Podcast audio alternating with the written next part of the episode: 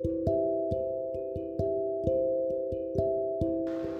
ェイヨーこんにちは。ミーハーの IT 系坊主です。この番組は IT 系坊主が AI 人間からの脱却を目指す過程をリアルに届けていく番組です。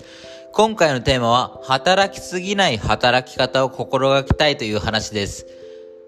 僕はフリーランスとして Web 制作を中心に仕事をしています。実は去年の緊急事態宣言前は仕事が途絶えるんじゃないかなっていう不安に駆られていました。もうこれ、普通に考えてホームページとか作る費用って割り出せないよねっていう風に自分の中でなんか思っ、感じ取っていました。でも蓋を開けると緊急事態宣言明けから予想以上に仕事の依頼が届き、ありがたいことに、え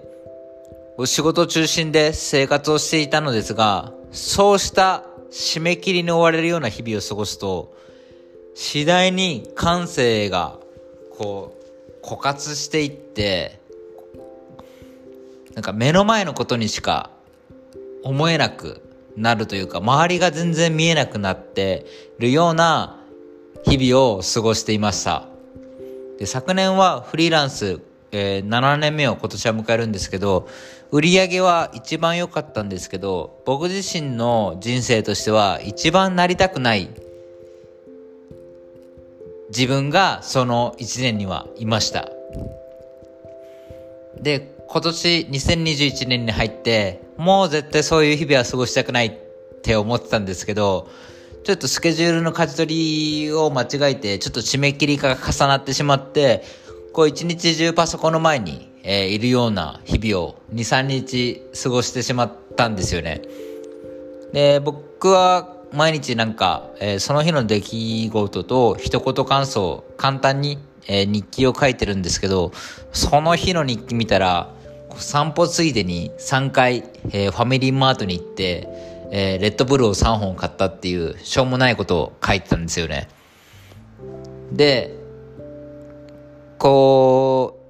う、忙しい日々を過ごしていると僕の場合だと、こう、あまり実りが薄い一日になってしまって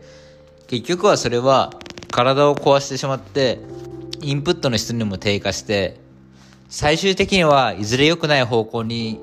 行くのはやっぱあれ改めて明らかだなって感じ取ってます。だからこそ今年はこう今まで仕事をこう第一に、えー、その家なんて寝るための場所だ事務所と仕事場をうん、事務所と寝る場、えー、家をこう往復するような日々を過ごしてたんですけど、今年は暮らしを第一に、こう仕事のスケジュールを考えていきたいと思っています。まあ、ある種の実験で、これで潰れたらちょっと笑い話にもなるんですけど、えー、今年は本当に、えっ、ー、と、これを聞いてるえー、僕を知ってる、えー、で、数ヶ月会ってない方々は、なるべく仕事のオファーは、あの、断らせていただきます。